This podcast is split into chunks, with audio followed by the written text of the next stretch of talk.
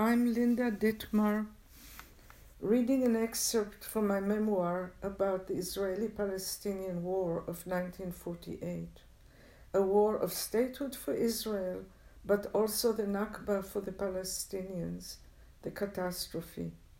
More than 400 Palestinian villages were demolished during that war, sending some 750,000 Palestinians into exile. The chapter is titled The View from the Minaret. We really should go there, I insisted, seeing Deborah purse her lips, wanting to return to the book open in her lap. It was hot outside, well into Israel's merciless summer. Staying indoors would be much better than trudging through some archaeological site in the unnerving heat, and yet that is what I proposed. It's a magnificent sight, I read aloud from the government's promotional materials. Wave lashed location, ancient Herodian port city, restored to create one of Israel's most attractive and fascinating archaeological sites. Amazing ancient harbor ruins, beautiful beaches. Caesarea is Israel's tourism at its best. As it turned out, cajoling Deborah was not as difficult as I expected. After weeks of searching for the scant remains of demolished Palestinian villages whose traces can barely be found, we were eager for an outing that will not be steeped in dismay. At least it will be easy to find the place, I thought. The Ministry of Tourism made sure that the road to Caesarea would be well marked. Visitors were streaming towards a ticket booth by the time we had parked our car and let ourselves be channeled along a newly paved walkway lined with colorful banners, gift shops, and galleries nestled under vaulted ceilings. Tastefully selected wares beckoned from behind glass. Exotic jewelry, ceramics, imitation antique metal and glassware and textile art for local visitors, menorahs and mezuzahs for American and European Jews. It was hard to resist these shops as I passed by, ever so often slowing down for a better look, not noticing what's ahead. When I finally did look up, I froze. Oh my, I said, clutching Deborah's hand. What? Where? Straight ahead. There. So what? Right here in front of us. Yes, I hear you, but so what? Puzzled, she scanned the row of sandstone buildings ahead, where additional gift shops and restaurants could be seen huddled on the low cliff rising above the umbrella studded sandy ribbon that edged the sparkling bay. The air trembled with heat mirages. In the distance, one could already hear the voices of children at play. So what? she repeated, disengaging her arm from my insistent grip, puzzled by my urgency. After all, it all looked so ordinary, so predictably amiable. See that minaret? I asked, pointing. Right here in front of us? I was rooted in my place, oblivious of the tourists passing us. Deborah stopped too. The minaret, brightly lit by the morning sun, rose from in front of us, towering above the squat stone buildings clustered below. A certain look came into her gray eyes, intent, a gaze that told me that she was beginning to see the scene differently. For us, stepped in thinking about the Nakba, there was no denying the the incongruity of the minaret and its adjacent mosque, stripped of their religious meaning and planted amidst the foot traffic of tourists like a piece of public art. In our eyes, the minaret loomed as a spectral witness to the Palestinian village that used to be here before the Nakba. For me, it was also a jolting reminder, quite unexpected, that when I first saw Caesarea at age 11 or 12, shortly after the War of 48, It, I had seen it lying in ruins, its people gone. Perhaps it was a sensation of the humid air depositing a thin film of salt on my arms that brought back a rush of memories. Certainly it was the minaret. The vaulted gift shops, I now realized, had been a row of derelict village houses when I last saw them back in the early 1950s. The minaret had been the village pumping heart. The tower, the muezzin, would climb five times a day to call the believers to prayer. Now it stood purposeless, ignored by tourists intent on getting to the archaeological site. The entry to the minaret, I now noticed, had since been sealed with concrete, as was the doorway that opens into the balcony at the top. Then, I told Deborah, shortly after the war, both the entry and the balcony were open. I climbed this minaret more than once, I said, my voice trailing off as bits of memory tugged at me. One memory won't let go. A small black and white snapshot, now long gone, taken a year or two after the war. It captures a gangly me in short and white in shorts and a white tank top, waving from the balcony up there at the top. It was this photo my fa- father took, I told Deborah. I see him now yet again, missing him achingly beyond words. There he is, his hair ruffled by the breeze, standing in his dark bathing trunks way below me, near the mosque, still young. My sister, looking spindly, is standing nearby as he aims this, the camera up towards me yet again. It was an ordinary beach day, and a father amused by the feat his daughter had just accomplished. Look at me, Dad, I may have called out, waving. Though none of us made much of it at the time, it was unsafe to climb the minaret back then, when my parents took us to that beach where the abandoned village houses still gaped, empty and forbidding. Like many Ottoman village minarets in Palestine, this one was chunky as it rose above the mosque.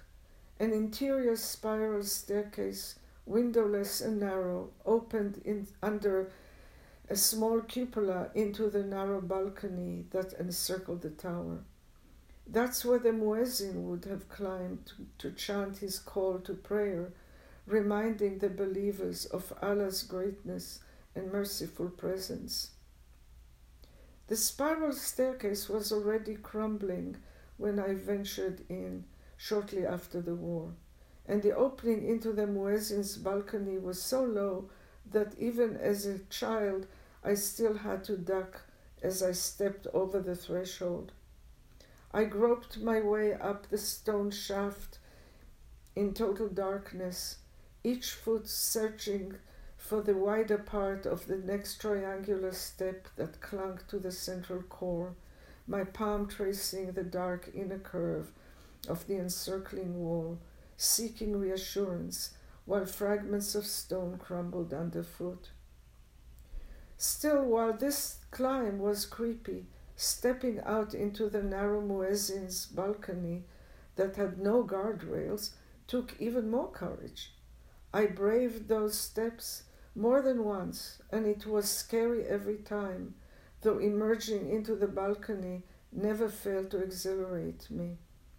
With the sea glistening behind and the salty breezes beguiling the scorching sun rays, I was enthralled by the vistas spreading far below.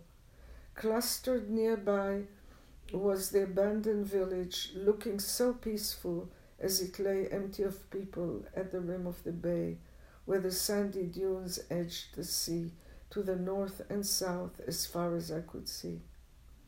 Further inland was a wide ribbon of green farmland sliced by another ribbon of coastal road that shimmered in the bright sunlight.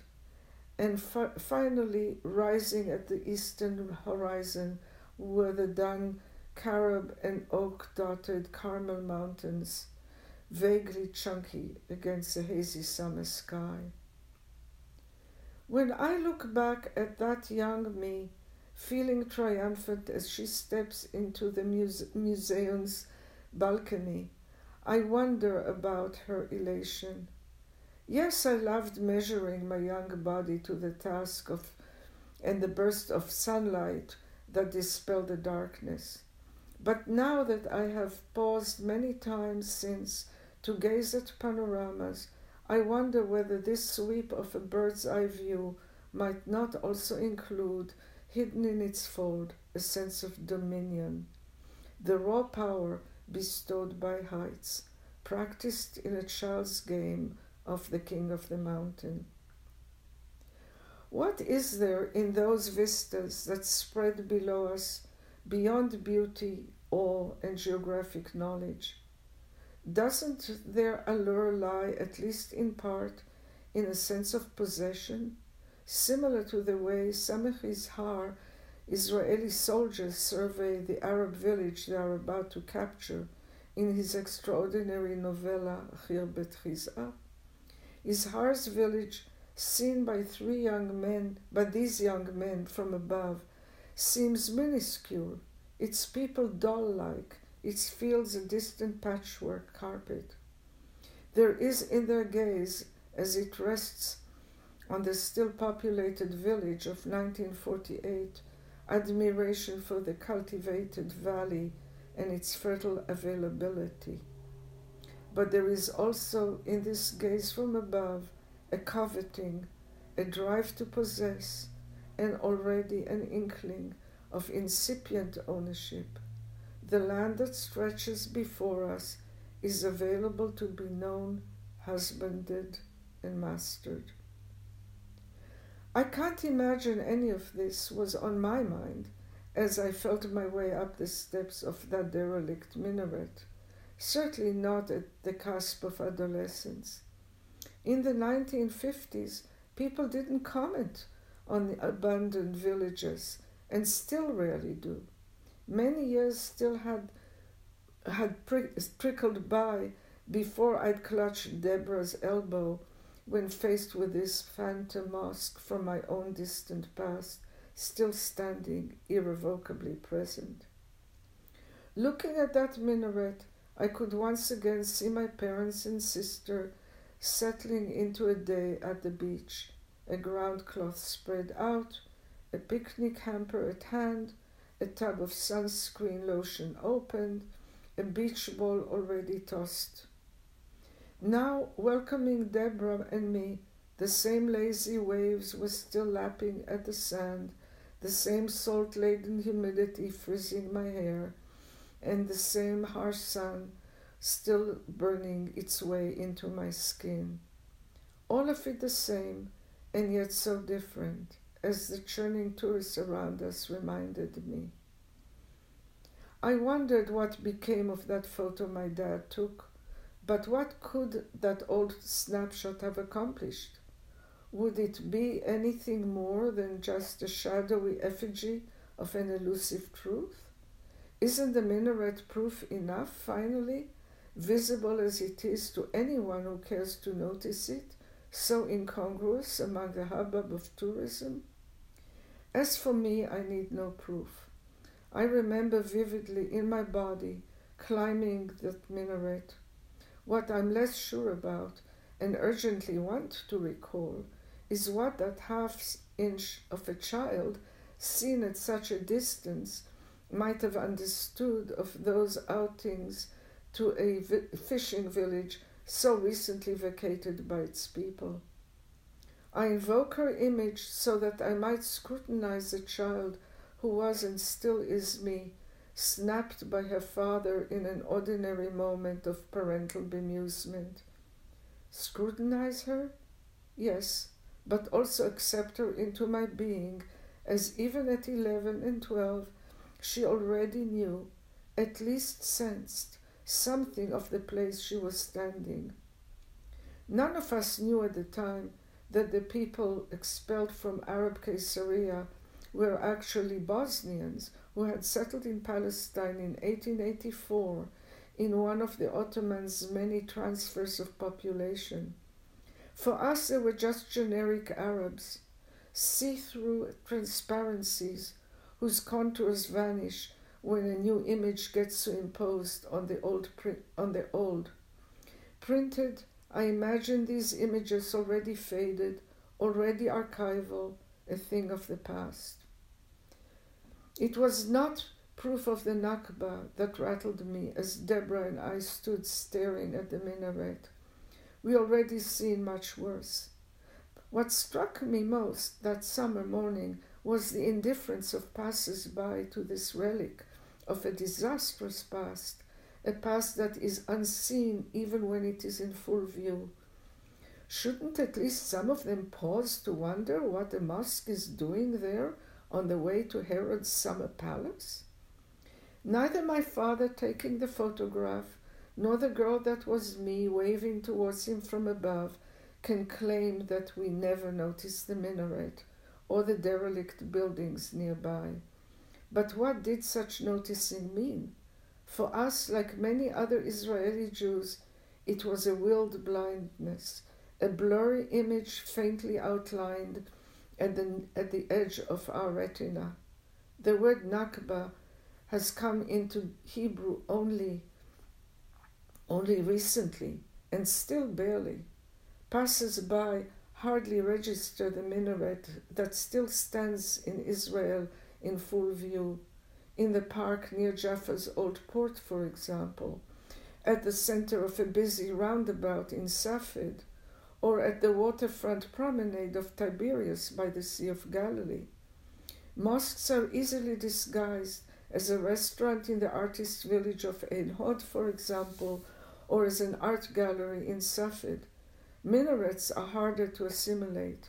The challenge for passers by is whether to see them for what they are, or for that matter, whether to notice them at all.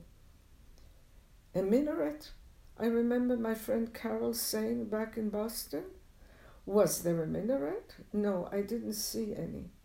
And Naomi, years later, over the phone, no, I don't remember our guide saying anything about it. Was there a minaret?